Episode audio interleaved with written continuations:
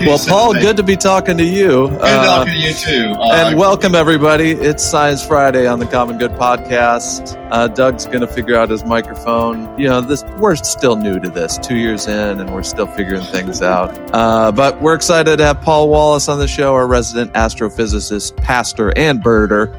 Yeah, we've got a got a big show show ready for you, Doug. How, you how with that, us? Yeah. How did that work? Uh, am I am I back? I don't know. I don't know what's happening. I, I don't know why uh, this, any of this is going on.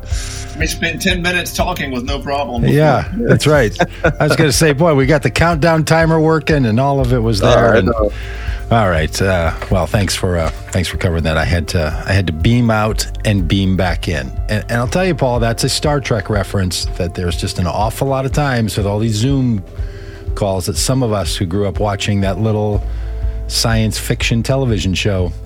Yep, the original. Feel like there's yep. this, you know, beaming up and beaming down sort of sort of business. Hey, we talked about the weather yet? Because it's uh, we got a winter in Minneapolis today. it's glorious. I mean, uh, for all the for all the prayerful complaining I've been doing for you know all of the spring, the last few days, the next few days, is going to be glorious. How, how's it looking there, uh, just outside of Decatur, Atlanta. Yeah, well, outside the window here in Decatur, uh, that is basically Atlanta. It's really dark, really cloudy, and we're going to get hammered with some good lightning bolts here pretty wow. soon. So if I go dark, I'm probably all right. Just uh, and Dan, how about there in South Bend? How are things looking? Similar. It's dark and drizzly Ooh. and cold. All right. Well, Minneapolis for the win today. That doesn't happen very often. That the weather win goes to the kids from the from. So, what do you have? Like sixties and seventies, clear. Yeah, exactly. Yes, and uh, it's happening. You know, on on Mother's Day weekend, and just so all it just gonna make things better. Because around here, out. you know, any chance you have to, to have the weather not hurt you is just a real sense that maybe maybe life is gonna is gonna go your way. Hey, Paul, speaking of uh, things might go dark there, you're looking a little more lit today, and that's not a uh, that's not a casual reference of a hip kid. Literally, yep, yep, yep. you look more lit. Lit. I do look more lit. Do you know why? Uh, tell us, please. Guy, this guy, I, I, I, somebody sent me a light, a, light. a ring light. Yeah, I had to hook up up to my uh, monitor here, so I've got, you know, I have a light in my face now, whereas before all I had was like fluorescent lights behind me. Yeah. You know, well, show us show show us the difference because I think in our conversation okay, about yep. science and lights and, and yep. light waves. So this is so this is uh, with with lamp, and this is without. Mm. Used to be mm. world of a difference. Before, let there be light, and after, and now there's light. Love it. Okay, yep. so, so I, I, don't know who sent it to me, but, but I did. Really no, I did. I did. Don't don't, don't miss out on the opportunity to take a little credit. I mean, why do a good thing if you don't get credit? That's what my mom always said. What's the What's the point? Uh, what's the? Uh, and my dad said, you know, I was a basketball I player. Jesus, I think Jesus said that too, didn't he? He said, when you pray, go out on the street corner so everybody can see you. Yeah, yeah. And they see your good deeds. And yeah, when you give money, make sure you make a big show of it stuff like that. Yeah, you know, you don't want to make a big show of it. You just want to raise your hand and take credit. You know, just make just, sure they just, know. Just, just let the truth set you free. Is that is that I uh, hey, but the reason you know is because the human eye uh, can only take in so much light, right? So when things are more lit, and our cameras are kind of like a human eye, and they can only take in so much. Um, yep. They need more saturation of light, and this is a thing know, we've been talking about these light waves on here. This this light wave theory. You know that lights move. That light moves as a wave. theory, yeah. And all the. So I don't know if you know uh, what I'm about to get into here, but the different light tones is something that is re- like all three of our images here. Not only have different levels of brightness because of what we have going on in our rooms and all that, but they have a different tone to them, right? Or you can get mm-hmm. colored lights that are changing. And I got to tell you, I thought a lot about you know light stuff as we've talked here and in other places because it's interesting. I don't really understand the hue business. Do, do you understand that, or is that just like I don't know? It's kind of cameras and. Well, you know, you I go mean, to buy light bulbs. Like you go to buy light bulbs, and it's like, do you want the summer light bulb? Do you want the bright white? Do you want the reveal? Do you want the more, you know, amber colored ones? What what how how does that happen? Is that just something with the optics of our eyes, or are they are the light waves different? Do, do you know? Do you the know light waves are different. Basically, all all of you know. Imagine there's pure white light, which has equal representations of all colors, right? Um, the only thing that makes any of those different is that they might have, uh, you know, is, are different deviations from white. So, you know, it might, you know, like, like the light I've got here's got a, a little more tilted towards the red, so it's got a little bit more longer wavelengths in it than white light does. There's just a little bit stronger in the long wavelength part of the of the light. A bluer light, see, I can make my light now. I can I, I can make it look blue. I go the other way, like this. Mhm. Now blue, that's got more short wavelengths in it. So the light itself is is is quantitatively different. Uh, it just I I don't understand it. Okay, so pure white light is all of the light wavelengths, and then when you change it to more of a hue, or if I change my you know my little background to kind of red here because I got you know Yeah. fancy little lights. It, it's taking away some of the light waves. Is that is that what's happening? I don't know. It could be. You, you would get the same effect if you re, you would get the same color effect if you removed blue light from it, or if you added I red see. light to it. That is, if you removed short wavelengths from it and added long wavelengths. And color is just the the the wavelengths. Yeah, that's it. Yep. Short wavelengths are purple, and long wavelengths are red, and all the other ones stretch out between those two. Okay. So short, by, by, by, short, so short is about 400 nanometers, which is about four tenths of a millionth. Yeah, four tenths of a millionth of a meter. So it's it's very short, you know. Well, I, I, And then long wavelengths are roughly twice that long. I mean, I, I should I shouldn't slip into the philosophy when setting up rooms and lights and trying to get our video stuff right, but it just it it just feels like you're dabbling. I mean, uh, like okay, I'm just I know I can make changes that have a certain look to them, and I know what that is. You start thinking a little bit about it, Yeah. and it's like, huh. Is, is this is this just a human is this just a human invention? I mean, before human beings had a, a light bulb, Yeah. I guess fire um, was giving off a different light wave. Right. And then sunsets, you know, you get that nice red Okay. orange vibe. So, so how does how does that happen? What is that? Um, the atmosphere when, when when sunlight passes when when white when any light passes through the atmosphere let's say white light Mm-hmm. the sun the light from the sun is approximately white when it hits the atmosphere but when light travels through the atmosphere blue light gets removed from it Hmm. So the more atmosphere the light goes through the redder the light gets because the more blue has been removed from it I see. Okay, and okay, you, and when you see the sun at sunset, you're looking through a very thick layer of atmosphere at the sun. Two, three, four, five, six times There thicker than when the sun's over your head. And some of the atmosphere removes- is blocking some of those light waves because the It- nature of their it- it length. remo- yeah, it removes the short wavelength stuff, the blue light from it. Why does it do that? Why, why why do the short wavelengths not make it through the the atmosphere? because the molecules in the atmosphere vibrate. They have all kinds of frequencies at which they vibrate, and those tend to cluster around the blue end of the spectrum. So red light passes right through them, but blue light they they resonate with the blue light and rescatter it back out. So the light wave, the light wave hits these molecules that are moving, vibrating at their same wavelength, and they get all caught up there, and they just start- exactly, and, start and, and then they re-emit them, and they re-emit them in different directions, which is known as scattering, and which is why the sky looks blue. That's all the blue light that gets removed from the sun.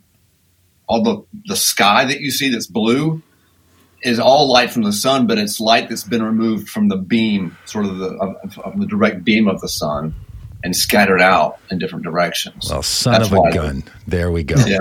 Boy, there, I mean, if you've laid on the ground and looked up and thought, why is the sky blue? And I've always just, an- here's what I thought it was that around the ocean, no, that's why the ocean water looks blue, that the, the, it's reflecting, it's reflecting the sky. Right. And that the sky was just the atmosphere. I- But I didn't Right. really know what that meant. Like that, oh, it's the atmosphere that's making the sky look blue.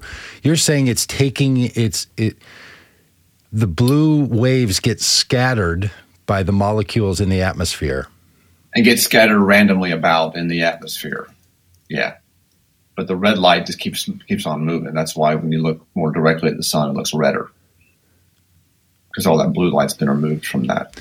So when Jesus comes under the blood red sky, how is that how is that gonna gonna happen? What are those light waves? Oh, yeah, that, that that's beyond what what, Yeah. what scientists can. Yeah, you got to put uh, on your the, your your pastor theologian hat for that for, I, for that one. I, I think when that happens, all, all, all the all the physics rules get suspended. So, So, Paul, I pulled up this Kelvin color temperature scale. go. Cool. Yeah. Nice. Now we got like 10K is blue sky and down to 1K, which is like below Yeah, yeah, the yeah, color of a candle. What's the K? Is that the wavelength no, they're that's the describing temperature. or imagine that you've got like you know your little electric eye of your stove, your little uh, what do you call it, like a heating element. You know, like when you heat those up, they're they're they're red, right? hmm That that means they're down there around the 1,000 to 2,000 K. That's Kelvin, right? So that's so you can see how it's kind of red down there, reddish orange around one and two K. That's that's how hot your the eye of your heating element is. Okay. And if you can make it hotter and hotter and hotter, it would start to look yellow and then blue. So if you could make that uh, that heating element 10,000 kelvins, it would look the same color as the sky. Gotcha. Wow. But it would be super bright and blind you at the same time. But that's what color it would be. Okay, so this oh, So Kelvin, hot, things, this hot things are blue and cool things are, are red. Okay, so there we go. There's a there's a mental shift from what a lot of people say because you- Yeah. you, think red hot and cool blue, Exactly. and Exactly. you're saying in a I'm saying that mind that opening. objects, objects like, for example, stars, cool stars are red. Uh, deep, in the deeper red they are, the cooler they are, and very hot stars are blue. They're literally blue. Wow. Yeah, because I've always thought as white as the hottest, like white hot. Right. But no, Yeah, it actually. But you can get when hotter, you can get hot- bluer. When things get hot enough, they get blue, and eventually they would even look a little purple. It's true. No, and, and it is opposite. You know, like the little. Uh, it's true, you he has to say, because the dead silence convinces people. and, you know, like the If little, you uh, say so, Paul.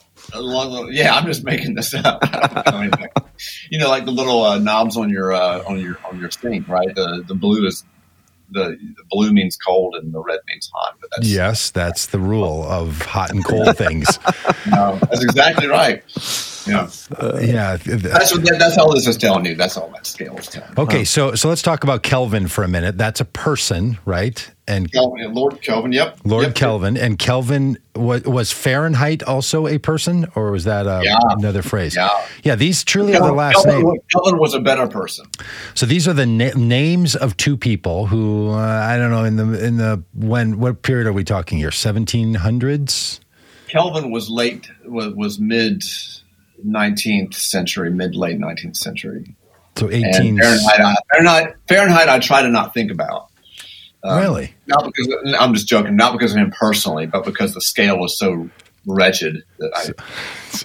Yeah, it's like thinking of inch. You don't want to talk about inch. You want to talk about Mister. Yeah, it's like it's like it's like the it's like the English system of units that we use. I, I don't like to think about it. I like to think about the metric system. so Yeah. many things. In, so many things in science are linked to the person who brought them to the forefront. Maybe they discovered them or became the most uh, uh, populist person around them.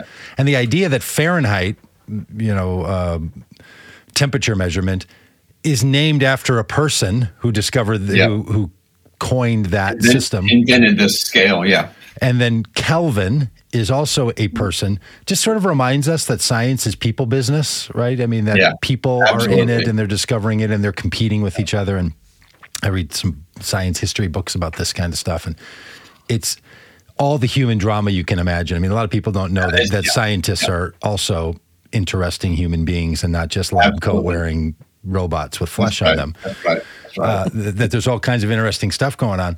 So, what was Kelvin? Did he discover this business, or did he? What, did everyone sort of know that this is how heat and light waves and so on worked? No, he didn't discover that business. He was just he was just looking to set a temperature scale that uh, made made sense and was based in something other than that was based in something real, that was founded on a, a real absolute limit and not just what is interesting to people. Like, for example, the Celsius scale, right? It's based on the freezing point and boiling point of water. And that makes total sense, right? I mean, because water is so important to us. Um, but Kelvin set his zero at an absolute, at, at, a, at a, fundamental absolute physical limit uh, of okay. absolute zero. Um, still, still put hundred units between freezing and boiling of water. Okay, so a change of one Kelvin is the same as one degree Celsius, change of one degree Celsius. But, okay. Uh, but point is, is that his is uh, the Kelvin scale is based on something absolute, an absolute limit, which is absolute zero. A temperature, by the way, that we can get arbitrarily close to is kind of like the speed of light.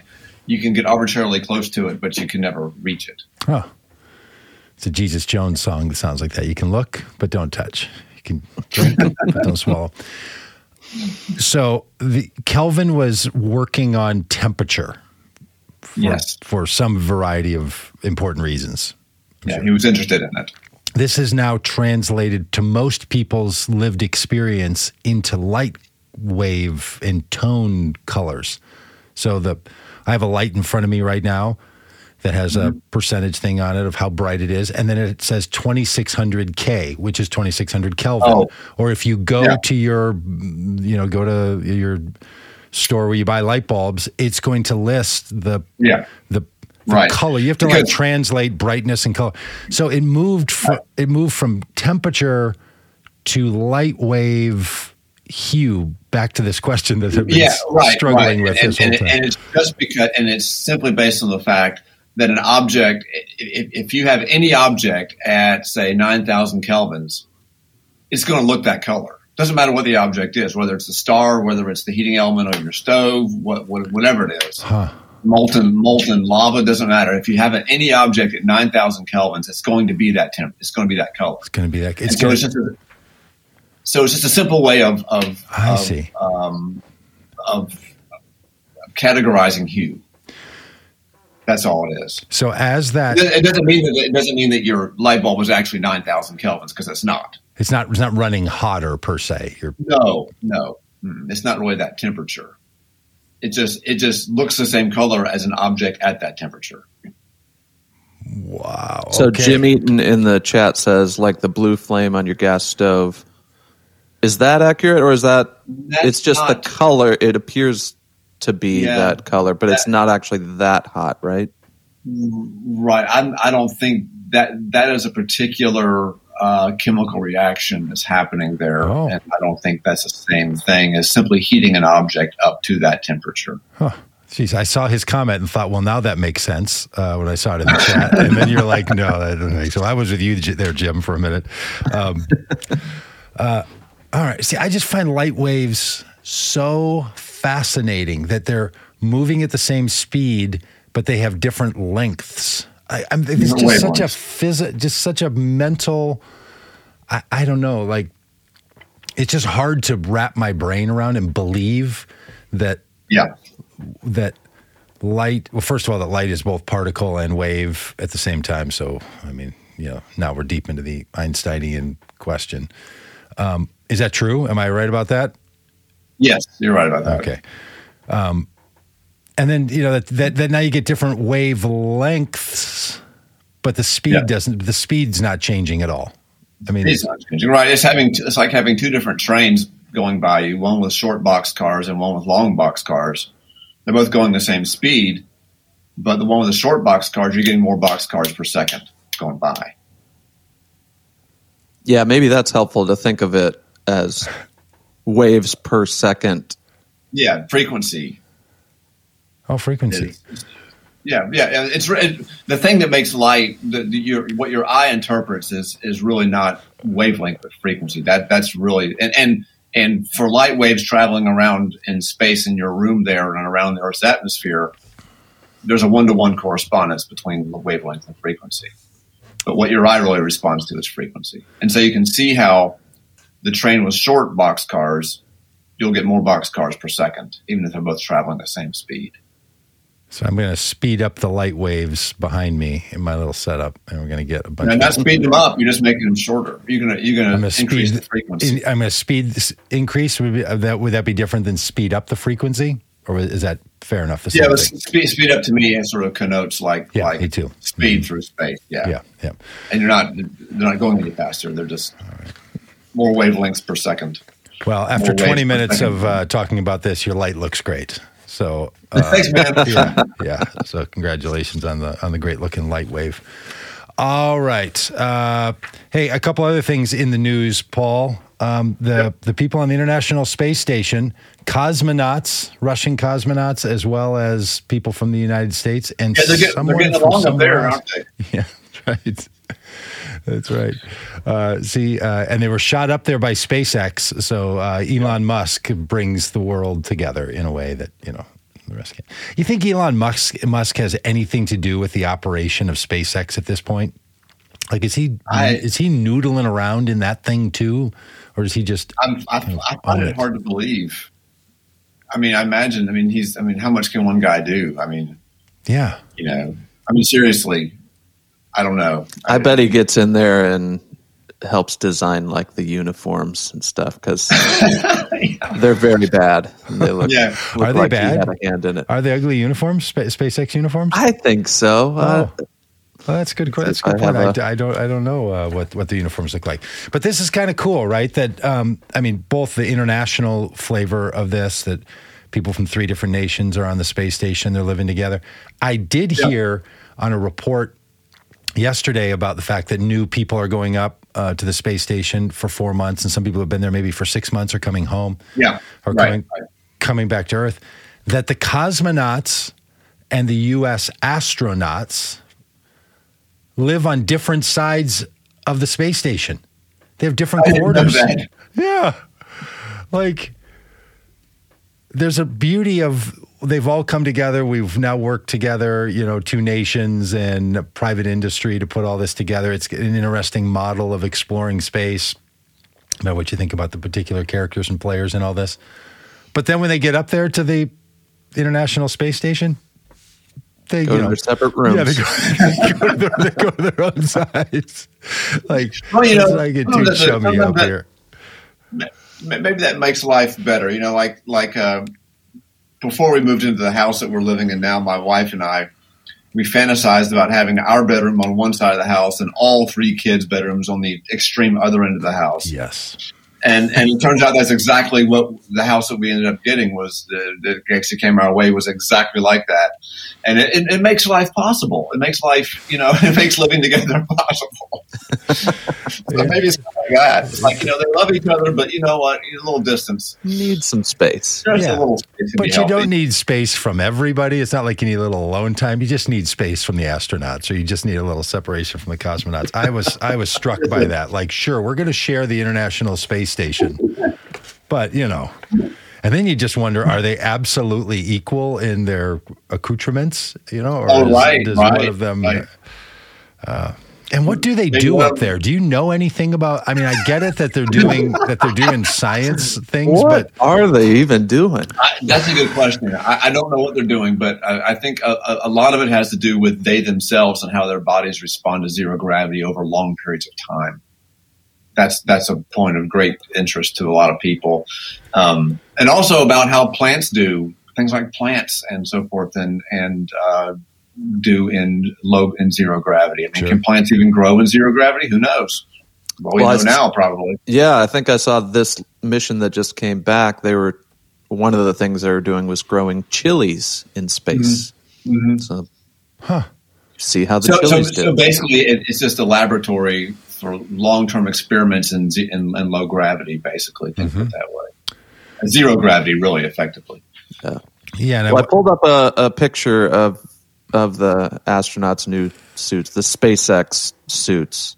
I Those are them right there. that's that's them right there. Oh. They're just sort of like if you remember the classic NASA suits. Those those kick butt. Yeah, Those are awesome. very cool. But Remember these that, just uh, look like like cheap Halloween costumes. I don't know. Right, right. What what was that? What, what was that that came out a few years ago? It was like the, the, the raw footage from the uh, from the Apollo 11. Remember that? That Yeah, sure, was that like movie. four years ago. Yeah, they made a movie. It was about so beautifully done, and those the spacesuits were so killer. Mhm. Yeah. They were so awesome. Yeah. So I get it that they're doing experiments, but you can only work so many hours a day. Do you know anything about like how these people spend their time up there? You can't. No. I mean, you, you can't really go outside. You only go outside for work. I mean, it's it Right. has to feel a bit imprisoned. There, Well, I think right? that's another part of. I think that's another part of the experiment is to see how people psychologically deal with this sort of situation. I mean, this is all unknown, really. You know, I, think there was this, a fellow who had been there for a whole year, and he'd been in space longer. than- This was n- none of these folks here, but I remember read, reading a while back about some guy who had been there for maybe a bit over a year. Mark Kelly or his twin brother. Because one of the twins stayed on Earth and one spent a year Okay. in space. Yeah. And so, you know, that's part of the experiment too. Is this is is the psychological, you know, how people can handle this. Right. Hmm. you know, do, and, and can they handle it without cracking? Even healthy people, you know, really healthy minded people, can they do it without just killing each other? yeah. And I think I've read that they have to exercise like multiple hours a day. oh like, yeah, yeah. so on a muscles- treadmill, so they're Yeah. simulating some sort of gravity on their bones Yeah, their and muscles muscles. don't, at, won't atrophy. Yeah. Do they wear they those would. helmets all the time? Like, are those oxygen helmets, or they just have those on just to look? they like, don't look like it. I think this picture is them either just arriving or just getting ready to depart. So yeah, that's they, their they, like, they Okay. wear yeah, But they're just what They do they wear up there when they're just sitting around? Like they throw their sweat they, they throw their sweats on in the afternoon and just Yeah, kind of t-shirt, t-shirts and sweatpants, probably. Yeah. truly just wearing t-shirts and Yeah. sweatpants. Yeah, probably. Whatever's comfortable. I mean, yeah. you need to reduce the number of annoyances you have when you're up there. I think putting on comfortable clothes is probably a good idea. And I guess they've come back now, right? Wasn't the splashdown supposed to happen? Yeah, It's, you know, we're talking eight forty two Central Time here. Yeah, so middle of the night they came splashing Yeah. back in. Yeah. Yep. Apparently they made it. Yeah, Apparently this is yeah. apparently an image from that. This- You got the four parachutes and the Man, it's infrared image of the capsule. Oh, it's landing. infrared. That's why it's so. That's why it looks so weird. Of course, because it was nighttime. They needed to take an infrared. still absolutely so cool, right? That you know we're shoot cool. we're shooting people up in in machines to you know orbiting space stations. They're living up there, and then they're getting in another capsule that comes back down here and lands, and then they reuse it and pack it all up and Yeah. send it back up there again. Yeah. And is- that thing's been up there for 20 years now. Yeah. Well, that's the other thing is that 20 years ago they were pulling this stuff off. You just you just take technology back 20 years and think about all the things we didn't we didn't have, you know, in, in 2002. you know, just Yeah. It's unbelievable. interesting too, though. Like, yeah, we've progressed a long way, but we're also just sending people up in these little capsules on top of rockets, like we did in the '60s. Like, Uh-huh. hmm it's sort of interesting we haven't progressed past that very dangerous sitting on top of uh, an explosive Yeah. device. Well, it's it's one of those things that is just like you know, there's just no design. Improving on that design is just virtually impossible. It's like the basic design of a car hasn't changed in 100 years. Yeah. You know, it's just or more. hmm It's just you know really not, nothing else to do. I, I saw um, a little internet funny meme thing the other day that said that if if you look into the George Jetson biography from the cartoon character, the age that he is in the cartoon and the year that the cartoon is supposedly set, he was born in 2022. He was born this year. Really? Yeah. Oh. So we are now in the now. I think he's 42 years old because I think it's 2064 or whatever when the So, Jetsons are. so we're looking at l- looking at my kids. Yeah, like you know, being in Jetson world. In they'll be a little world. older than George. They'll be older than George, but they'll be there. Yeah. When when they're your age, that's Yeah, that's exactly. that's where things are supposed to be. And you know, turns out that's probably not going to be that way. But you know, we're going to have really great you know video doorbells and uh, some of the some of some of the rest of it. Uh, sort of like Back to the Future when they go to the future and it's like totally. We- We're not even close. We don't have hoverboards. We don't got nothing. Yeah. nothing. All right, Hey, a hey, couple other uh, interesting news uh, flashes that, that that came across, and you know, every week when we start gathering up the, the conversation points here, it just feels like sometimes it gets wilder and and and wilder about what what pops up in the news. And we've talked about this a lot the the role of science in our society, how im- how important it is, and how much people on all sides of opinions and political perspectives and worldviews use and don't use science, right? So this week, a lot of news about the Supreme Court changing the Roe versus Wade standard for uh, uh, rights for women in, in the United States to terminate a pregnancy. And one of the arguments from people who want to see that right diminished or changed or taken is they're arguing science. They're saying we know more about the development of fetuses and all this stuff. It's a science argument. And why do all use oh. science? People not want it. And of course, pandemics and masks are about science and all the social science about school. And like it's mixed in our society all the time and has all this great implication. And then there's like the hard sciences, the sometimes some of us refer to it as the real sciences, you know, stuff like you do or uh, experiments. And then there's theoretical science. Um, Yeah. and all of this is is mixed is mixed together in this big pot of gumbo that we call science in America, right? you know, just like grab all of it and throw it in there and throw in a little social science, throw in a little biology, throw in a little uh, chemistry, throw some you know speculative uh, uh, speculative science in there. Um, and so you end up with these headlines that are that work, right? I click on things like, you know, that uh, scientists say there's an anti-verse running backward in time because I don't. Hell understand- yeah, I got to check that out. Right? I'm like, well, there we go. That finally explains it because the universe made all the sense to me. So now I'm just going to assume that there's an anti-universe. That's and right. that's where all the black matter goes, or whatever it is. Yeah, this Yeah, could it's not- literally also be the plot of a Marvel movie. Like right? Yeah. the anti universe running backward in time. It sounds like Doctor Strange stuff. Yeah.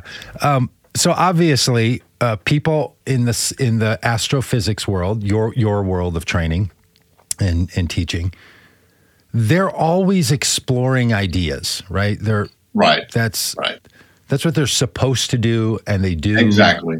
uh, and and it and it really helps. And most all of the things that become real in our world that involve physics have some sort of, you know, speculative nature to them. At some point, someone said, Right. "Well, "I don't think that's how that actually is gonna is gonna work." So Yeah. so there's there's important pieces to all this, but it does strike a human being's mind a little funny, doesn't it? yeah, it does. and it's also it's also like uh, it says you know there's all kinds of things to talk about here with this uh, headline. But the first thing that I thought of was uh, you know it's it's really difficult to justify you know when you're trying to explain to somebody how science works and how you really should believe scientists when they say things like wear masks and get vaccinated. And then you, you know, scientists say get vaccinated, and then you see scientists say there's an anti-universe running backward in time, and it makes you think: Are these the same scientists? And um, you know, it it does sort of throw a wrench into you know the those who are saying, please listen to what scientists are saying. To those who don't know that these are completely separate scientists living in completely separate worlds, doing completely separate work, you know. You know, Is that true? They're just totally of a different space or a different engagement. Uh, yeah, I mean, well, yeah, in a sense, from from from public from public health science, yes. Oh, I see. It's I see. I I see. mean, Yeah. yeah, and and and they're you know what they're doing is they're taking theories of the universe that we that we think might be we have pretty good reason for thinking that they're right, and they're sort of just taking these basic theories and trying to build on them and and uh, track down consequences of them. And a lot of it's theoretical. They're sitting at computers, they're sitting doing math on a whiteboard. I mean, it's a totally different, you know, world that they're Yeah. living in. Yeah, and it's a good from- thing they're doing, but but I think what I'm trying to say is that people don't realize how big and variegated science is. Yes. You know, Yeah, it seems like you've got the people in the lab, and then stuff like from this headline seems more like a couple of people late at night around a campfire, like, "Whoa, what if there's a backwards universe?" You know? Do- In this, do you, do you know in the astrophysics world are these people being referred to as anti-universalists? Like they're like anti-vaxxers? Are there other people that Yeah, are like, yeah, yeah, right. I, I'm right, not right. sitting at the table with the anti-universe people. It's just um, um, there, there is a universe, and I'm not. I'm not going to be with the anti with the anti-universe. I don't even know what this means. Do, do you? Do either of you re- recognize these words guess- in any? My, my guess is something like this, and and there's and and there is a history of fruitfulness to this kind of thinking. Okay. Basically, what, what I'm imagining is uh, doing is they're looking at some equations that uh, some general relativity equations, maybe some string theory stuff, and I don't know. I'm just guessing, and they're looking at maybe one of these proposed models for string theory, say. And, and and they're saying, well, if this is true, then maybe you know it, th- th- there's several different groups of solutions to the same equation, like mathematically, and maybe one of these solutions suggests an Okay. anti-universe. one. you know, what I'm saying, um, I mean, this is you know just the thing that people do. They they just look at these equations, look at these solutions uh, to you know cosmological models, and they track down consequences. Say, well, this is true, then maybe this is true too. Maybe this this is a consequence of it. That's Yeah. all they're doing. Yeah, talk to us about the process of this. Like it starts with you know building upon existing theories and trying to make sense of Yeah. those. And then you sort of have to play out these new theories and write them down and do the math and publish a, Yeah, a paper and have reviews on it and other scientists say, well, this is where you're wrong.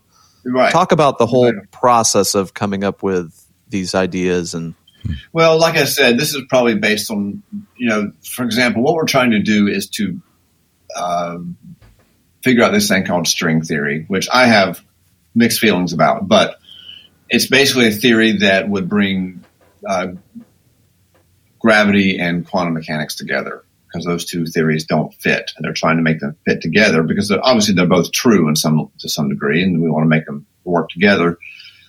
And there are probably several different models of this idea. So what happens is people take one of these models, and when I say model, what I mean is basically a mathematical model. Hmm. Okay, it's, an, it's actually an equation on a hmm. sheet of paper, Interesting. and and they take this and they and they and they try to solve, say, a particular equation. Turns out this particular equation that describes the evolution of the universe. Um, I know it sounds strange, but yes, an equation could describe the evolution of the universe. Maybe that maybe this maybe this equation has more than one solution. Maybe one of them makes sense in a sort of a you know time increasing, moving forward uh, model. But maybe there's another solution to it that's perfectly believable, that's perfectly legitimate in a mathematical sense, but suggests that the universe that there's a that, that Right. you can have another solution to the same equation is one with when time runs in the negative direction. yeah. And so they think, well, maybe that's you know maybe that's another whole universe because we have a mathematical solution here that says it should be so. And it's easy to say, well, that's nonsense just because the math says it doesn't mean it's so. But over and over again within physics, oftentimes when the math says there should be a solution, we've looked and there's been a solution. There's it's been there. Uh, hmm. You know, it, it doesn't always go like from observation to math. Sometimes the math, the theory leads the way. You know, just pounding out math on a whiteboard, you get a solution, and then you look at nature, and there it is. So, you know, I don't know the d- details in this particular case, Yeah. but I think I think that that's what this. And, and then what you do is you, uh, yeah, it's peer review is what you were talking about. You take this and you send it out to other scientists. They decide whether it's crap or not, whether it should be published or not. You know, and if it makes it through, it gets published. Yeah. Well, speaking of uh, crazy headlines and a lot of math, um, this one says the universe may collapse in a big crunch sooner than we thought. Yeah. Which I read this and immediately, you know, got anxious, started Totally. preparing for the end of the world.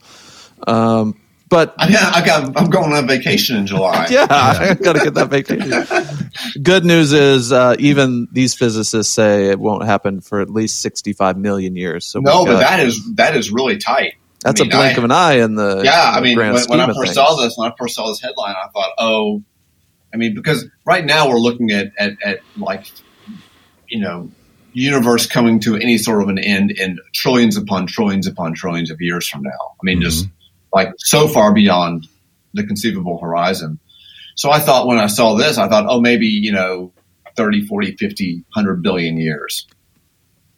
That would be pretty soon compared to Right. Yeah, and then I looked at it and it said 65 million, which is, you know, like when the dinosaurs died, which was a blink of an eye, you know, yeah. cosmic time. Yeah. So we're almost done here, is what, what you're saying. I mean, this Yeah, is. yeah, this movie, this movie's just about over when we just don't know it yet. Yeah. And We're you the know, ending credits. You know, it has this. fu- It has this function. I, I I read this article and and thought about this in similar frames. Like, wow. I mean, okay, so maybe this whole our whole universe has a different sort of hor- time, time horizon on it, um, and you know, may, maybe maybe just an astrophysicist from Princeton doesn't really have the details right here. The one who you know uh, leads this idea, but it functions in our world along with the other cataclysm end of the world narratives. Like in religious teachings, a lot of religions also have some sort of a future event um, that's going to bring about a some kind of a change in the world. Sometimes for better, sometimes for worse, whatever. Yeah, Right. there's, but there's something on the horizon, and to the human experience, when someone suggests, and it could be sooner than you think that does something in human beings, you know, uh, um, that is that is really powerful. And I can see not I can see not only why someone would write an article about it and have have it as a headline. I can also see why people would be pursuing it. Right? There's just something in us Yeah. that wants to put things into a time continuum and to keep double checking if it's if it's soon enough. It's probably built into us, you know, in, in the worlds that we live in, where we're not running from animals or feeling, you know, like we're living in, Right. you know, uh, a, a time period where or a place in the world where animals are going to be the, the the harm to us. But when a little kid is going to cross the road and you get to the road and someone says you have to hold my hand and look this way and look that way and look this way again and look that way again and then we'll decide if we're going to go like that toddler crossing the road narrative boy that just lingers i mean just hangs all the way into someone's like let's just double check those numbers on the collapsing of the universe and see if that dark that.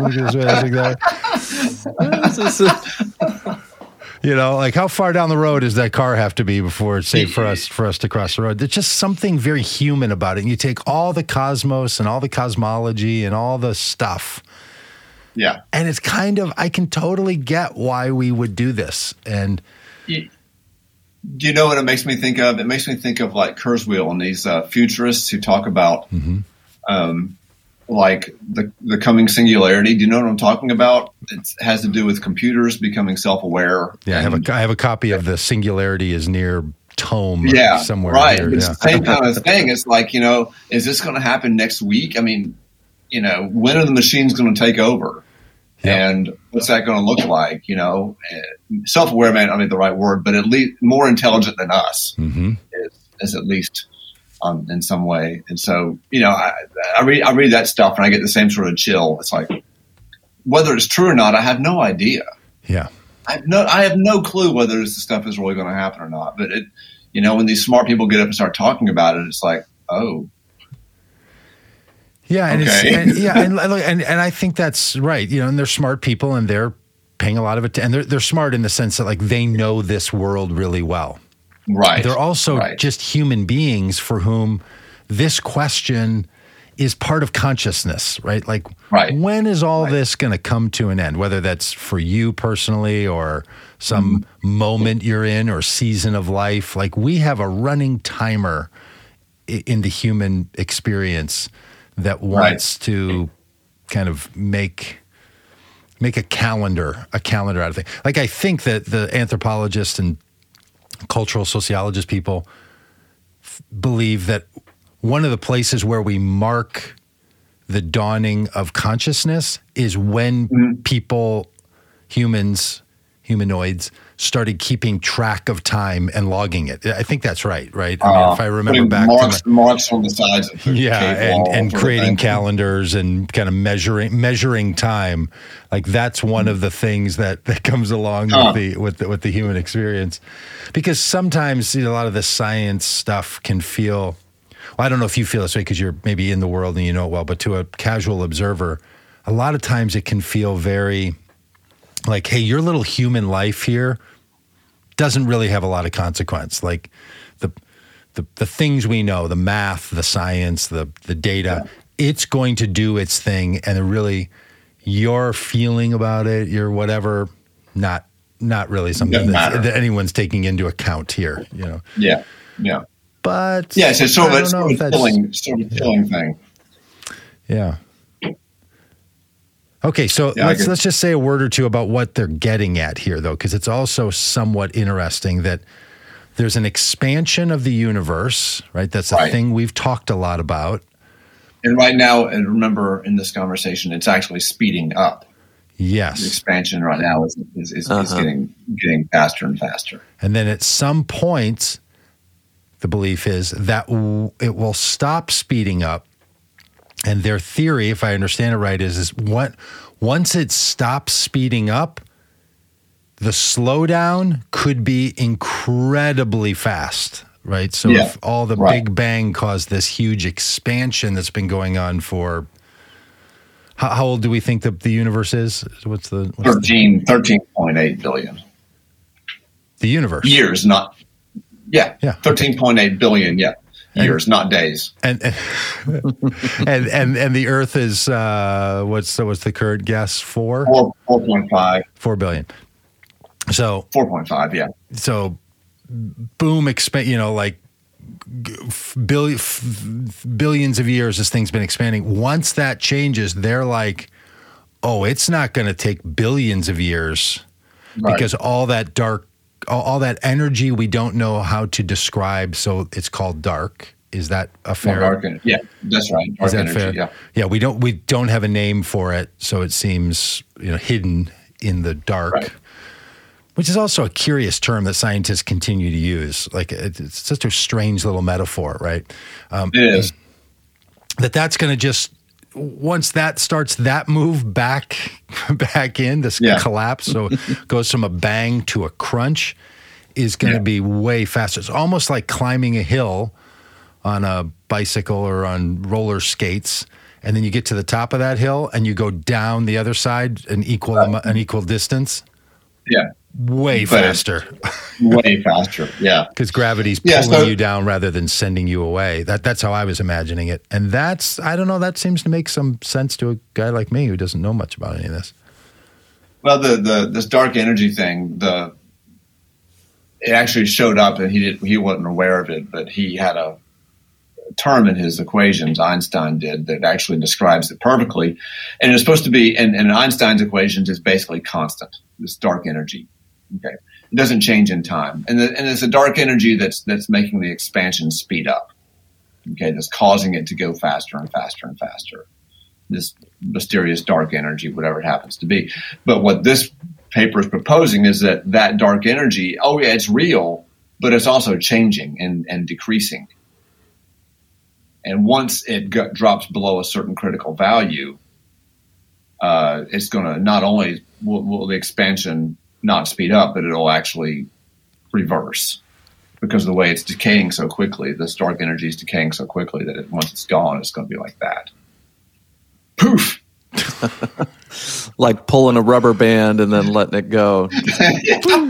Yeah. All right, so not not to send Dan into you know nighttime shivers, but why are they confident that it's going to the expansion will continue? If not for a trillion years, as people have maybe previously thought, but why do they even think they know enough about where it is on the timeline to think, well, it's got, got at least 65 million I don't know. I don't know what what what model they have of this that they're using. What Hmm. I don't know what that is. I mean, I'm familiar with the term itself, dark matter, and I'm familiar with where it shows up in the equations and so forth. But I'm not familiar with what Hmm. wh- why that what evidence they have or wh- what why they think it's actually decreasing. And are you familiar with this term uh, quintessence? It says uh, when the researcher just attempted to model this, Einstein's you know cosmological constant of dark energy, um, they concluded that dark energy is an entity called quintessence, It's just which another can label. decay over time. Did they just make this up for this, or is this something that's No, been- it's something I've heard every now and again, but that's an Okay. ancient, ancient, ancient term. Uh, it's an old term, fifth essence. You know, they had, they had, they had, uh, basically they had, um, you know, water, fire, air, and earth. Right, those are the four Oh, elements, okay. and this was the fifth, was the quint, the 5th Uh-huh. essence. And uh, back in you know medieval times and before, it was thought that this that this is the element that ruled the cosmos above the moon. So basically, the cosmos was composed of quintessence once you got above this, what we'll call the sphere of the moon. And um, but that, that that term has been passed down and and used a lot. Gotcha. But at, at this point, I think that it's simply, as far as I can tell, and I may be wrong, is that it, it's a word for dark energy that changes in time. That that is, Huh. you know, Not constant.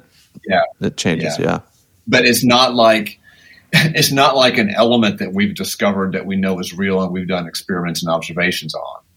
Yeah. It's Okay. just a mathematical It's- piece it's of an way- equation that makes point, it make yeah. sense. It's a way of a it's sort of a mathematical way of accounting for the facts. Uh, Yeah. Without any explanation beyond that at this Hmm. point. But I really like the notion. I mean, thanks for that explanation. That it's the fifth essence. Um, Yeah, it feels element. better than f- fifth element. That feels better than dark matter. You know, um, Yeah, I like I, mean- like the term better too. I mean, for all the functions that like white is pure and dark is unknown, like it just plays in our psychology in ways that I think has great social consequence that we're not always, you know, as, as attuned to, and and probably should be about good and bad and light and dark and all this all this kind of stuff. Right. But I, yeah, I think about the band called the Fifth Dimension. It's a great band. Uh, you know, maybe we should start a little band. Uh, you know, the fifth ess- the, the fifth essence or the fifth element. um, but that like that's kind of cool. That feels so much like that. There's a. Is it the same thing as dark matter? That when people say No, it's not, quintessence. it's not. It's not identical to it, um, as far as I can tell. okay, It's not identical to it. No. dark matter is still a a, a grab bag of Dark- things that dark are in energy. Dark, dark energy is still the term that, that is used to describe a very particular thing. Um, Quintessence. Uh, Man, that's that's pretty yeah. cool. That there's a fifth element of things. Um, right. Yeah. That we don't can't access directly. You could travel. We travel with Earth, Wind, and Fire, and the Fifth Dimension, and our little band, the Fifth Essence. Uh, like, yeah. real. That's Well, I want to make sure we get to this uh, this last story. Um, this Oh, yeah. team is finding that younger exoplanets are better candidates when looking for other Earths. So we're searching for you know other habitable planets. That's right. and Tell us about this, Paul. Well, uh, what we're looking for is life, life in the universe outside of the Earth, and we're looking at other planets. We think planets are a good place to look, and there's a lot of them to look at. So, what we want basically, you know, what are the, what are the requirements for life? Well, one of them is that you know liquid water should exist. Another thing is that you is that as far as we know, we should have a carbon cycle. We that, that is, a planet should have carbon in the atmosphere um, to keep it warm, to keep because you know car, having we have some carbon in our atmosphere. This is a whole separate subject, of course, uh, and having some of it there is necessary. We absolutely must. If we didn't have CO two in our atmosphere, our climate would be basically that of Mars, and we couldn't, couldn't live. So uh, it's good to have CO two in the atmosphere, but where does CO two come from? Well, it, it doesn't come. You know, it- Republicans. I've heard it comes from Republicans, and if there were less of them, is that, is that, is that not true? Is that not, is that not where? Yes, that's Okay, that's where- where right. does I'm it come gonna- from? I'm not not going to contradict the host here. Yeah, that's right. Um, yeah, so uh, it comes from uh, volcanoes. Basically, it comes from um, the planet outgassing. You know, is actually the term for it. Uh, which comes from plate tectonics, right? We think that having plate tectonics, that is continental drift, you know, the thing that's rearranged our continents over the Yeah. over time, is necessary for life uh, because it's a, this process that drives that's the same process that drives the production of CO2 in the atmosphere. But that, where does that come from? What drives what drives continental drift? What drives plate tectonics?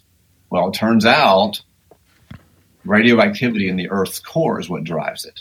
Oh, really? Or, yeah, yeah. It, it, it's a huge source of heat in the Earth. Uh, decaying uranium, decaying thorium, potassium, elements like that down in the Earth's core produce an enormous amount of heat, and that's what drives plate tectonics. That's what allows volcanism to happen. That's what allows CO2 to be in the atmosphere. That's what allows us to have an, a livable atmosphere. So, one thing that we think must happen is that you must have radioactivity in the core of the planet to have life. How can they determine that when they're looking at an exoplanet or another planet? How can they tell if does it have a radioactive core? So you've got some plates shifting. Do they look to see if Well- there's CO two, or do they have another way to know to identify? Uh, no, we can't. We, we, we can't see it whether it has CO two or not. We we can't get any details thus far on the atmospheres of these planets. Um, but what we can know is that younger planets are more likely to have nice radioactive cores because it decay, it decays over time. and Earth would be considered a younger planet, a little four billion year old little toddler Yeah. of a planet. Okay. Yeah, which which means that we can we should only look at certain kinds of stars because certain kinds of stars are necessarily younger than others, and are and, and their planets would be as old as they are, which makes them younger. So So that's, an, it helps us limit our target. Yeah, I know this isn't exactly on the exoplanet thing, but this description of where heat comes from, where CO2 comes from, we are, I'm certain, and people that I listen to seem very certain that human activity on the earth also produces CO2 and enough CO2 to tip the balance, a very sensitive balance, to make life more difficult for human beings to exist on the planet as it currently exists. So, climate change, global warming. Um, granting that that's, let's just say, okay, that's true. Now let's play with that a little bit. Are there any people who are saying, look, CO2 levels are going up, but it's the volcanoes? Like there's another thing explaining this. If it's, you know, if there's like radioactive and that's, you know, that got us to the perfect stasis of life. Is there any suggestion that, look, it's this thing that's happening is happening because, you know, there's seepage Yeah. or Yeah. off gassing I at a different level than than there has been in the past, or Maybe I we need to plug some of the volcanoes. Plug I them up. You know? shut them people- down. I guarantee you, some people have proposed that, but most of this volcanism I'm talking about Okay. has happened in the past. It's not. It's not what's happening now because volcanism in the past was thousands times more prevalent than it is now. And So- there's no thought that there's no uh, current thought that something's been queuing back up, and there's been you know it's been back on the because if there was no a time evidence. when there was a lot of volcanism, and now not, so so there's no evidence of that. No, no, and we have we have we have seismographs all over the world. You know, every time there's even a volcano hiccups, we know it. So, um, So it didn't No. come. It isn't coming from there. no, it's coming from us, no doubt, no doubt. We we are the new volcanoes. The We are the new volcanoes, and, and, and we're adding. Yeah, we're we're adding to it now. We're not doubling it or tripling it. It's not like that, but we're adding enough to it to Yeah. where it makes a difference. It doesn't require a big change in the amount of CO two to produce a large change in the temperature. Do you think "We Are the Volcanoes" could become the album name of the Fifth Essence uh, first, first release? Uh, that, we are we are the volcanoes. Um, because I, I, I, I I remember four or five years ago um, hearing a climatologist say, "Look, uh, it's absolutely the case that the Earth's own changes over time have created different epochs, you know, Absolutely. ice ages, like, and we have a pretty good way to measure that. So a, a Yep. reasonable argument could be, this climatologist said, that hey, maybe we're in one of those periods of heating up like we've had before that's been very hot and then been very cold. And this person said, but the thing is, we know that we're in a period where we should be cooling. That in Yeah. the cycles, we're not in a place where the volcanic ac- activity is causing this. We're in a cooling stage. Right. And so the fact that we're seeing an increase in CO2 in the period of time when geologically we should be seeing a decrease in it and less heating up, that shows that, you know, not only is human activity adding something, but it's overcoming this this period of, of cooling. Right. Which I, I thought Well- was I thought more people should talk about that because it's easy for people who don't buy human in human impact and climate Yeah. change to say, but we had an ice. I mean, this is really. I mean, I had trouble tw- 25 years ago, kind of getting my head around this. Like, an ice age.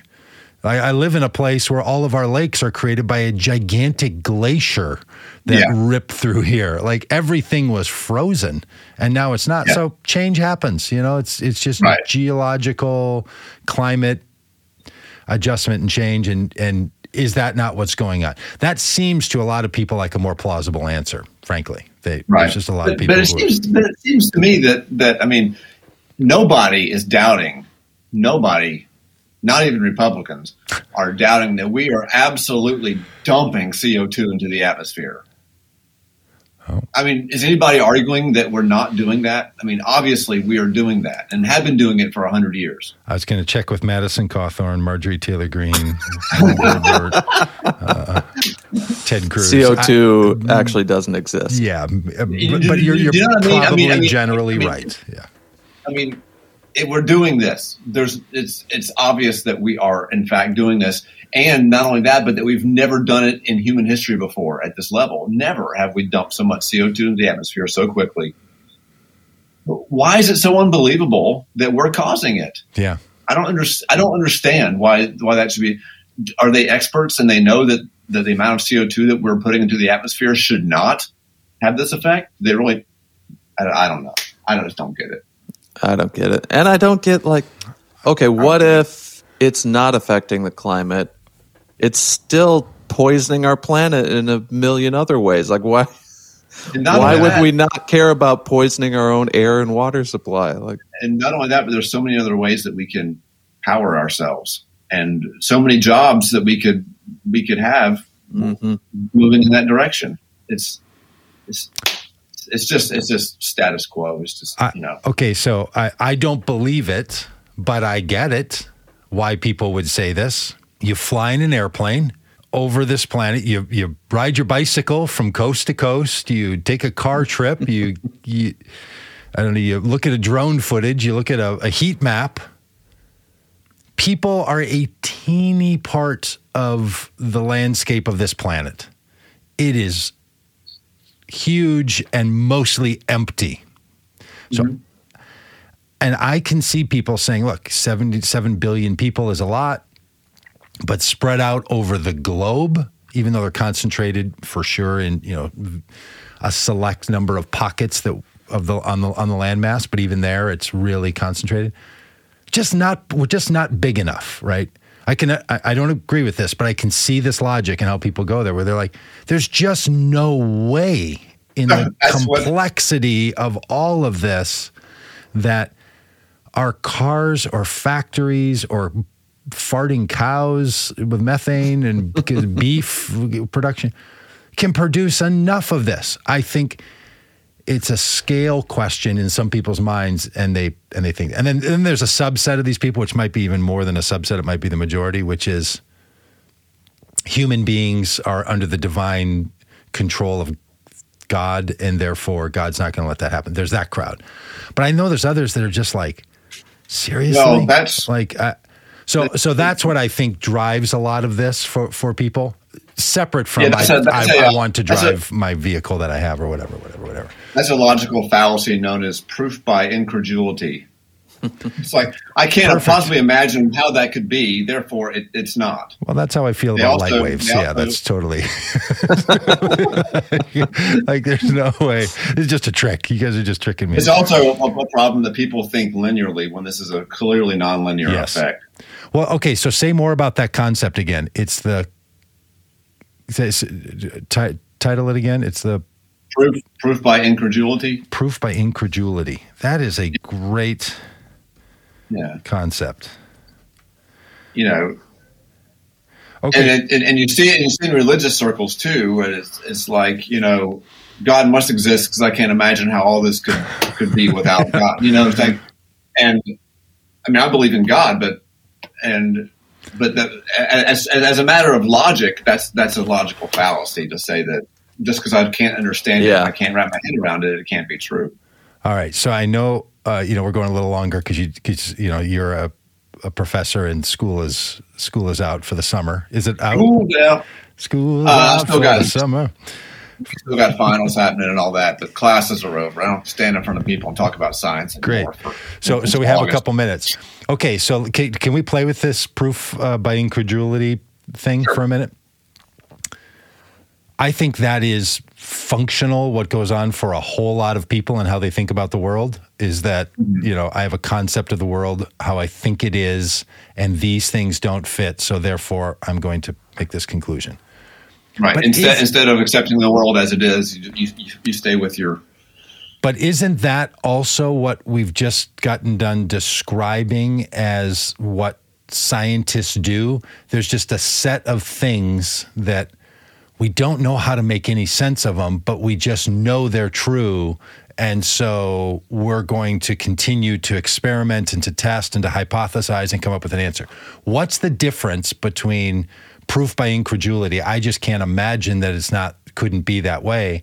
And someone who says, I've just, there's something about this equation we have. Maybe there's another way to work this because that just doesn't seem like it's the only way. Somewhere there's a, an important difference there. But yeah, I think the what- difference what is is in that? the word. I think the difference is in the word maybe. I mean, maybe there's another thing here. Maybe there's something here worth investigating. Maybe, maybe we're, Hmm. You know, you know what I'm saying. I mean, I, I, I think that even the scientists who are proposing these things uh, are are aware of the speculative nature of what they're doing. I see. and and what they can lean on is to say, look, in the history of science, you know, ninety nine times out of hundred, speculative ideas get thrown in the trash can, but one time out of hundred, they don't. And so we're we're we're going to see if this is one of the ninety nine or one of the one of the one. Yeah, right. And so that, that that's that's how I that's how I see it. And and the, and the perfect idea that this is there's a big maybe attached to that headline. yeah. Whereas people who reject, I mean, you're you're not going to find that kind of subtlety of thought in people who outward flatly reject the idea that we are uh, responsible for climate change. In general, you will not find that kind of Yeah. openness. Well, and I was just saying that, yeah, yeah, I think it's true with climate change. I think just overall, the concept of proof by incredulity feels like that. I mean, that I think that's just the operating system for a lot of us, right? The for just Yeah. a lot of life. There, there was some uh, some study done about like how depressed people uh, or people that struggle with you know like existential questions are actually the ones who are the realists and the rest of us are just diverting ourselves with you know hour and nine minute long conversations about science and you know like we're just skipping along happily. And these people are like look at this. You're going to die. Like you won't even and you're like i can't even imagine that i live that i couldn't live. I've ne- i how could i even imagine i'm not alive? I've only ever imagined when i've been alive. Like so so I mean, I agree with you. I just think that proof by incredulity is the operating system for people. This has been very helpful because I think this is what any of us who go through a change in some thinking or belief, or like, boy, I used to think this way, now I think this way. It really is having to confront that, right? That Yeah, we right. believe what we believe because we can't imagine a world that's another way. Right. Right. Mm-hmm. And so we, so we build up these mental models of what the world is like and operate accordingly. But every now and again, the world has a way of, of poking its finger in and saying, no, that's not actually correct. Yeah, it seems like a And so, and so the question is, do you harden your walls and, and, and hunker Yep. down, or do you sort of open the door a little bit and say, well, what is correct? Mm-hmm. Hope to God I'm on the I'm the I'm the second kind. Yeah, we've had to break through those walls for generations. From you know, Yeah. the Earth is flat to now it's not. To You know, germs exist. You know, Yeah. like, yeah. Germs. these were Like all the- things that people could not conceive. Like it was laughed out of the room when these ideas were brought brought forward. Ta taking it back to the earlier conversation, the one you had yesterday about abortion, uh, you know, these constitutional absolutists who sort of look at the uh, the lines of the page on the Constitution and say, "Well, abortion's not in here." You Yeah, know, uh, can't right, conceive right, to- of right, to, pri- right to privacy's not in here. So you know, and, and they just can't. You know, they Yeah. have this. and they are literally Supreme Court justices that are. They are. like, you would think law school and maybe being a judge for a while would have would have uh, corrected that, but it, instead it went it it went the other way. I just think this notion that look, we can't. We live by this proof by incredulity. I can't imagine a world otherwise, and I just don't have the energy to test all of it. You know, it, well, that that is true too. that I mean, is things are really things are up for grabs in a way now that they have not been historically. I mean, you know, I mean, because you know, typically we were growing up in smaller towns with, you know, say a Christian, a Christian city in Europe, you know, with everything sort of more or less set. Um, but now, I mean, uh, what I mean is, it used to be the, that, that that your identity was kind of set when you were born, and you sort of just fit into that for for your whole life. I don't want to oversimplify it, but now it's like we have all these choices. We have an unprecedented number of choices to make, and it just feels overwhelming. And it's like, damn it, I just want somebody to tell me what to do yeah. I just hmm. don't want to have and to what to think. Think Yeah. about how light waves work. Like it's just exhausting to have to figure out the battery frequency of light waves. They just just turn it on and make it more yellow, make it more orange, make it more red, make it more white. I don't want to have to figure it out. But I do See, think most people, most people are happy with that, but Doug, you're not, and that's why you have a, that's why you have a science a science, a science segment. Yeah, yeah, because I think this this is fundamentally the question. And, and look, oftentimes religious people get a uh, a bad rap because they've earned it, right? Very very often, the bad rap that we as religious people um, are are accused of is you know just just the paycheck from the work that we've done. We, we well earned earned. Yeah. But religion also has a way to poke at people's bias toward things that just couldn't be another way, right? They're, they ask another set of questions and they and they work around. And for a lot of people, that's been very helpful to them. So they end up with a whole package of ideas that also came along with that, with the other things that just seem like they couldn't be another another way, right? There's no Yeah. way we could not have a world in which fill in the blank um, until you're confronted with it, you know, and Right. that's really the that's the human experience of maturity, right? That like death is the ultimate one. This is where the you know the philosophical existentialists come kicking in, and they're like, the one thing you can't conceive of is that you're not alive. Like there, Right. So some people create a whole narrative about that that will never happen. Right, fill, fill, in- fill in that big blank spot. You're never going to not be alive, whether you're this American spiritualist or you have a, a, a life after death, religious heaven hell narrative, or you have a consciousness narrative, or you have a uh, ancestors narrative. Like some way, you're going to work around it. And you know, the people who are like, no, you're going to stop having consciousness and therefore you're going to stop existing and there's going to be no you that sort of carries on and you can't possibly conceive that any more than you can conceive that you didn't previously exist. But you can't do that. So, you know, let's go get a coffee and, you know, maybe go to a Yeah. movie tonight and, and sort of Yeah. enjoy the sunshine and Yeah. They they push on that on that kind of stuff, right? Um, Right. And you can't just Yeah. investigate everything. It just feels totally exhausting, you know. Exhausting. I mean, you probably get this when you're teaching some kid about physics, and you're like, "So that chair you're sitting on, you do know it's not solid, right? It's just vib- Yeah. It's just particles vibrating, and you're going to sit on it, and you're just going to live your life all- basically sitting on things and not not questioning it every single time. You know, if the Yeah. laws of physics are going to hold on this particular. Yeah, some chair. people can can get, get through life without wondering about that stuff. I'm not. I can't. I can't do it. But some Yeah. people and many many very healthy minded people can get through their lives without ever wondering about things like that.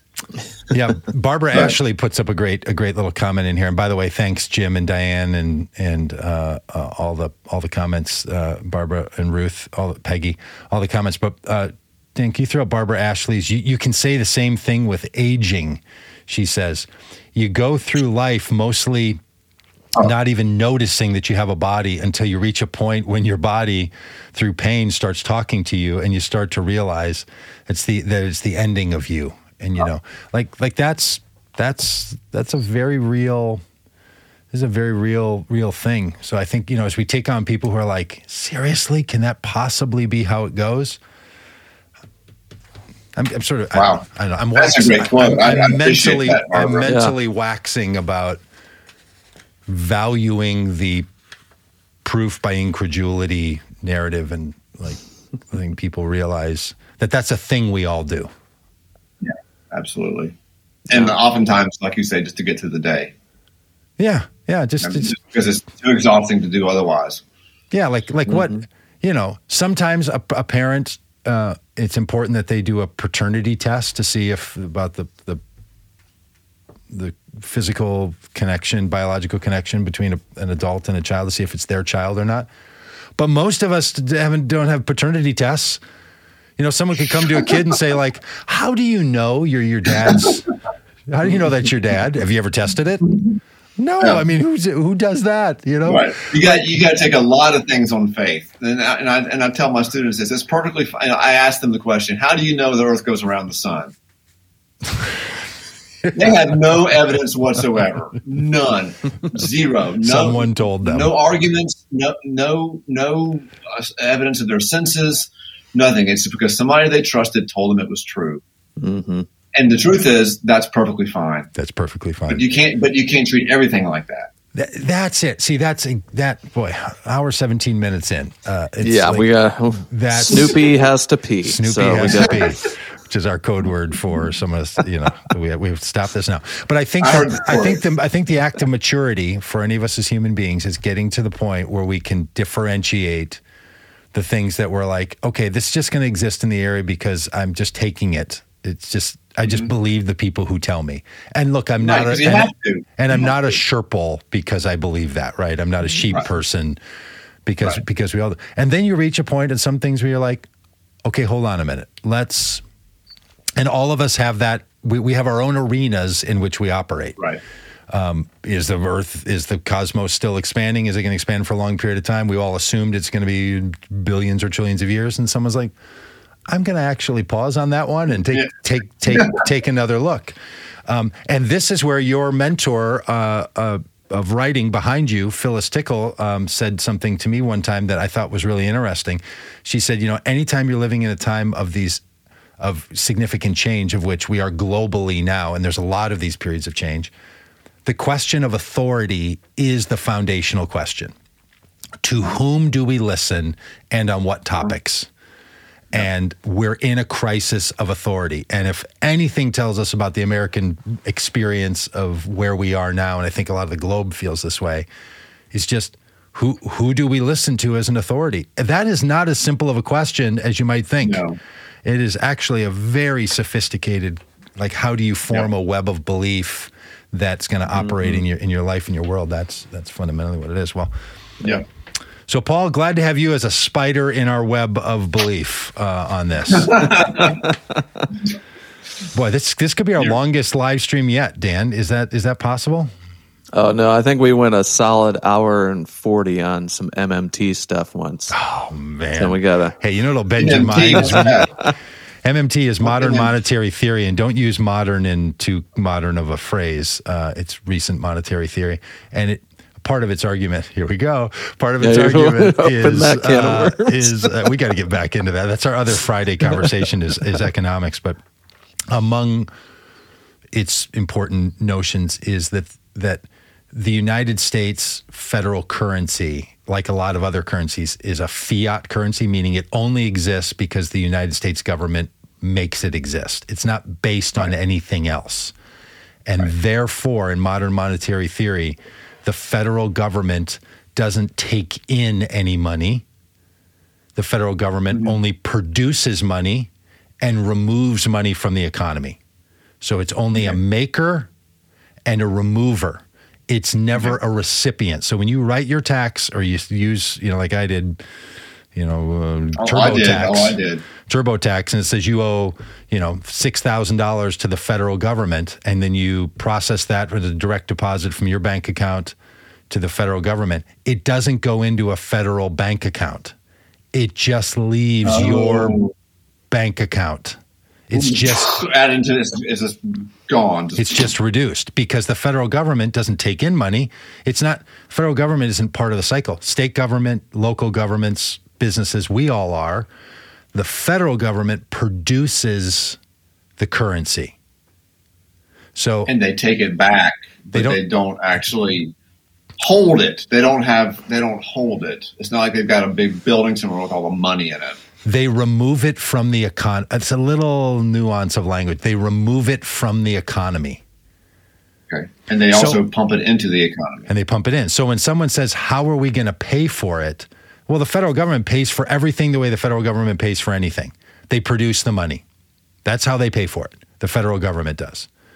So all new spending just is new monies created. When we tax, we take it out. Well, why do we tax? Modern monetary theory says because you don't want too much money in the economy. That causes, here's the word, inflation. Inflation. So it infl- puts too much money and then it devalues things and makes prices go up. So Dan's not literally going to go take care of Snoopy. So you, you, you, you're taking money out of the economy so you keep a, a right amount of money in the economy. So when, when we say we're going to send $300 million to Ukraine, where's the federal government get that money? They don't have a bank account with $300 million sitting in it like you know you or I would say, well, I only have so much money in my bank account. They just make it. And then they decide are they going to take money out or not? And the difference between the amount of money that's gone into the economy total from the foundation of the federal government uh, treasury, that total amount, and the amount of money that's been taken out, the difference there is what we call the deficit. Oh, So the deficit is not a debt. The deficit is the difference between the amount of money that the federal government has put in and the amount of money the federal government has taken out.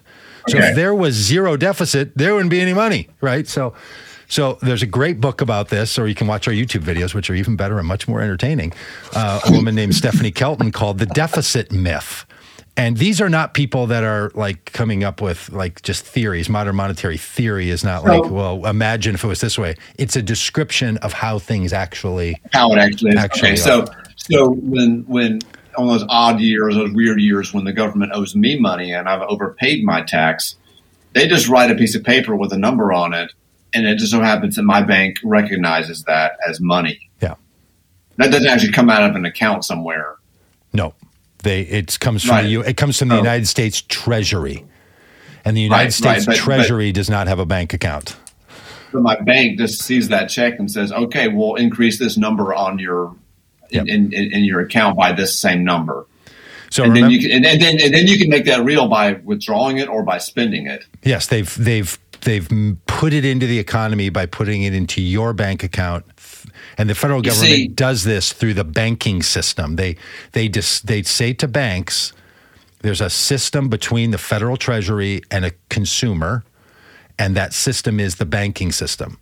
So they give rights to the bank to make money on their behalf. You know, when, when I learn things like this, because I've never really thought, I don't haven't really thought about this. This is this is not what you just told me is fascinating and not evident, not self evident at all.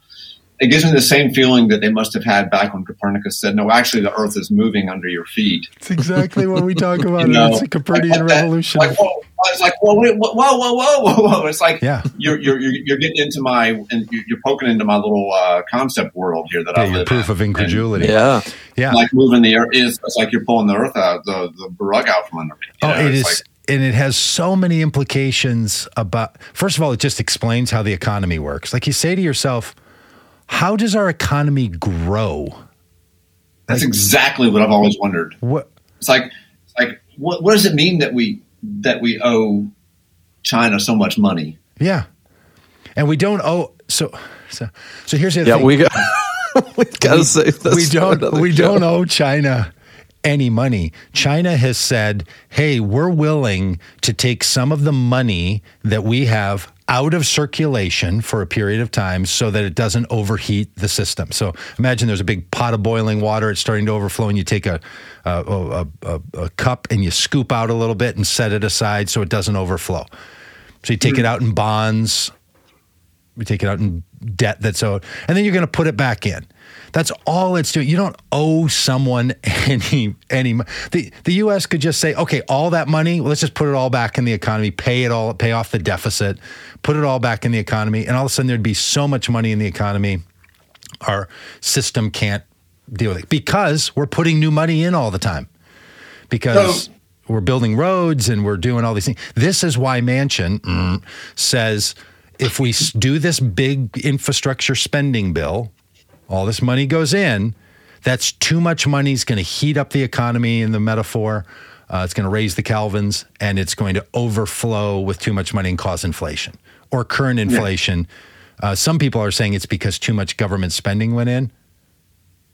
This is a technical point, but it's actually because there's not enough money being spent because of supply chain issues. So, in other words, it's scarcity, mm. not abundance, that's causing this current inflation bit. Oh, I'm telling so, you, there's some videos you could watch here, uh, ours or others, with uh, a number of these economists. it is one, so one good. Yes. question. Yeah, all day long, uh, right, so, Dan? All so, day long. So, so when when you know I read on Twitter these people complaining about canceling student debt and saying who's going to pay for it? Yeah. Nobody's going to pay for it. Nobody's going to pay for anything. Right. Right. So all that means is that is that people are not are, are not having six hundred dollars a month sucked out of you know reduced out of their accounts. That's all it means. That's all it means. When not now because federally backed student loans are owned by the federal government.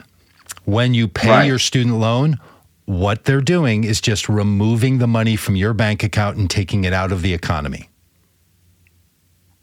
Okay. When they give you a tax cut right.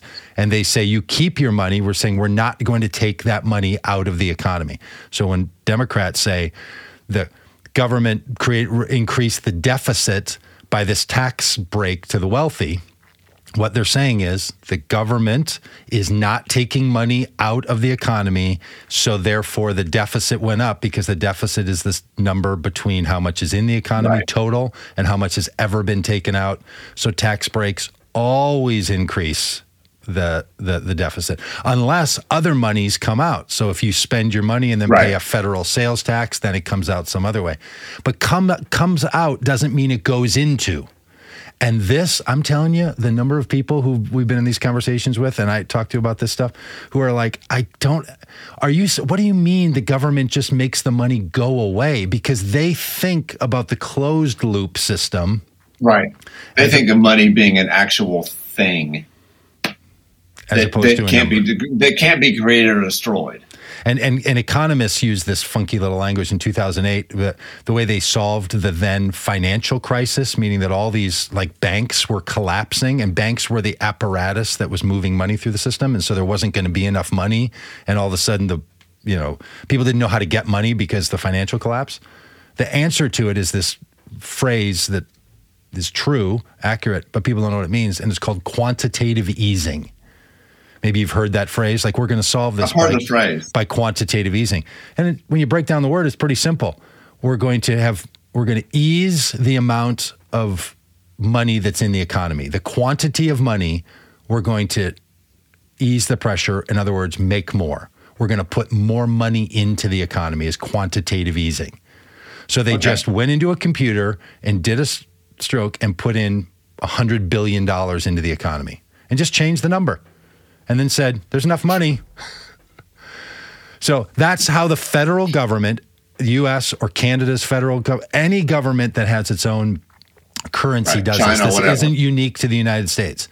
Right, just the right. United. I get it. Yeah. So it is such a mind-opening thing about the federal government and changes all these political arguments. So now you should have an argument about should we be taking money out of the economy or should we leave money in the economy?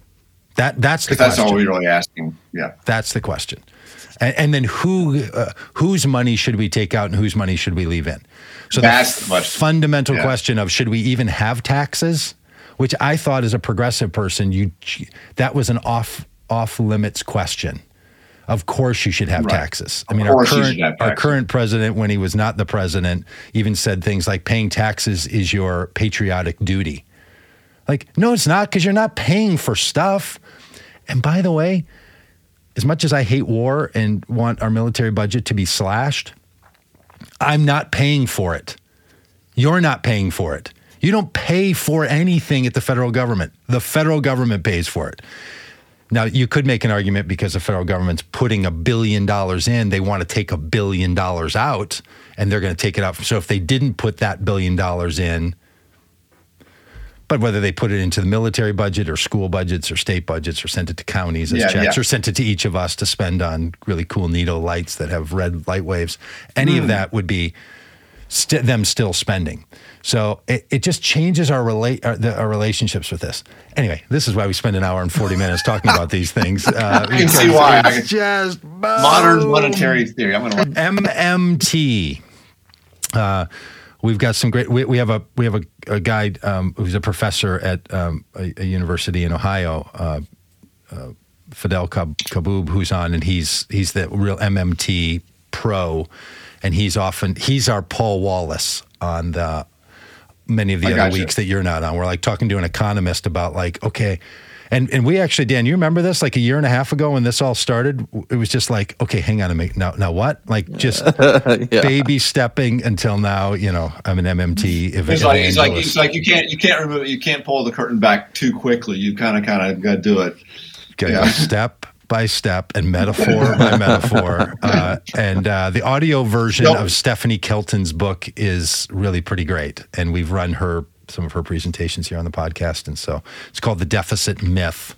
And uh, the first five chapters, which aren't all that long of chapters, and they're not economy economist lingo Okay. at all, is extremely helpful. And she actually worked in the Senate as a staffer.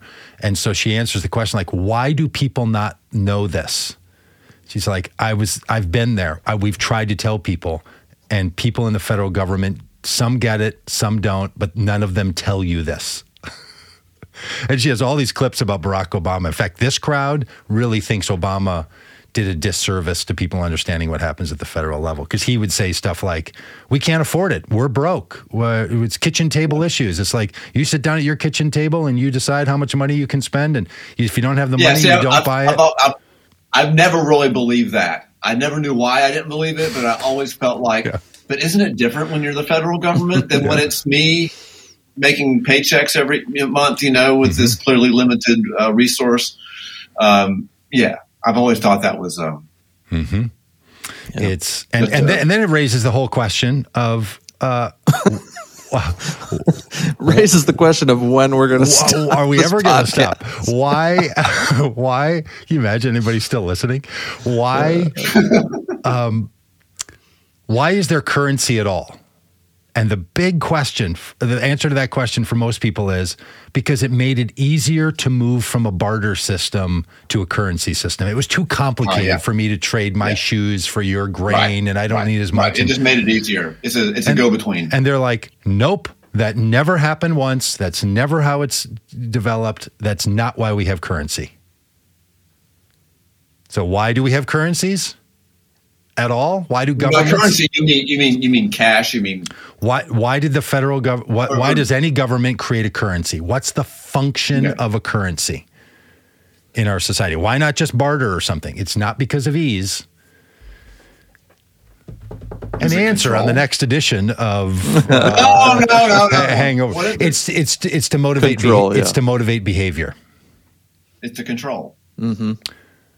Control or yes, uh, or uh, or motivate. Influence. Influence, control, um, get people to do certain things as opposed to other things. yeah. That's why. So people that want and cryptocurrency carrot stick thing. is an ad, is a movement toward having a driver, a currency driver that is not doesn't have the intention that a federal that any federal government's currency has behind it. It's one of the big things they were pushing for.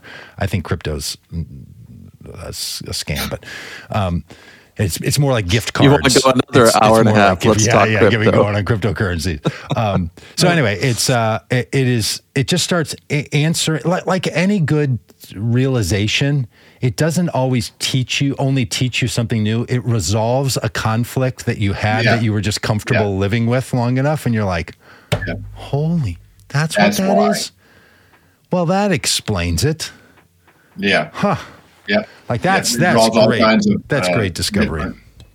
Yeah, that is a great. That's yeah, happens in science. Crypto is a scam.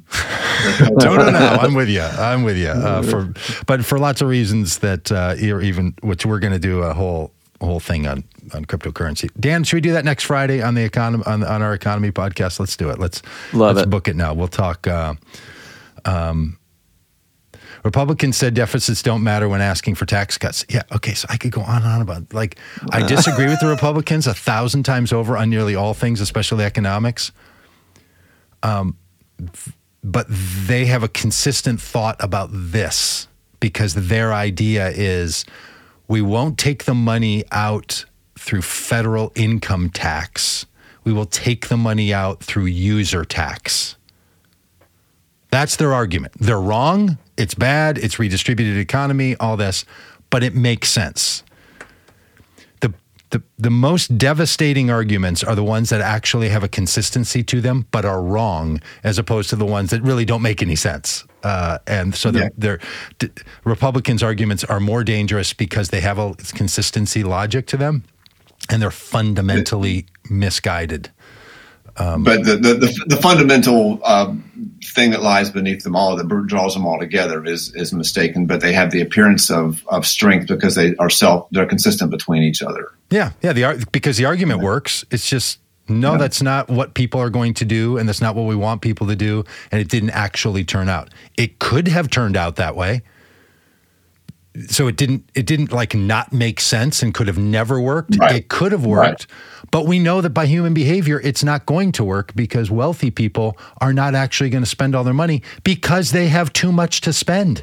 Right? They could they can't do it. And everywhere they spend it, they also don't get taxed on it. So it never comes out. So it pools the money. Right. It's like there's it's like there's too much water in your backyard isn't actually true. There's too much water in certain places in your backyard. If you let the water go down deeper, if you let it be over on this other Right. side of this tree, if you spread it all out, it's the pooling that's the problem. Our problem in our economy Yeah. when we talk about an unfair economic system is it's pooling up. Some places are super dry, some places are flooded, and that's what's happening with our money. So the wealthy have too much and the not wealthy don't have enough, and that creates an imbalance. There's a, there's a small number of very deep puddles, and the rest of it's dry.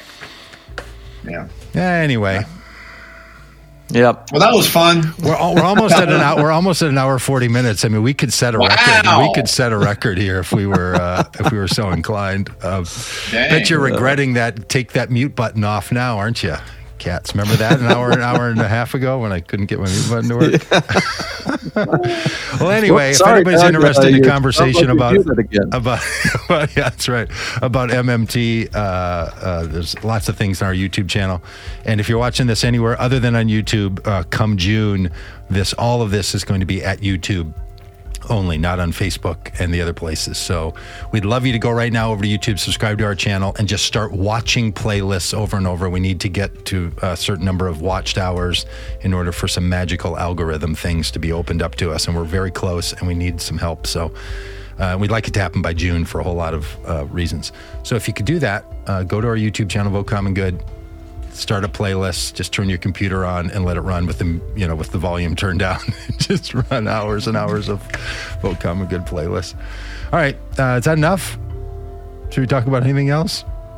I think I'm done. I got to get out I'm of here. exhausted. I just want to go home and i am home. That's Take a nap. horrible. All right there we go. go, go go to red. All right. All right. bye. Bye, everybody. See you guys.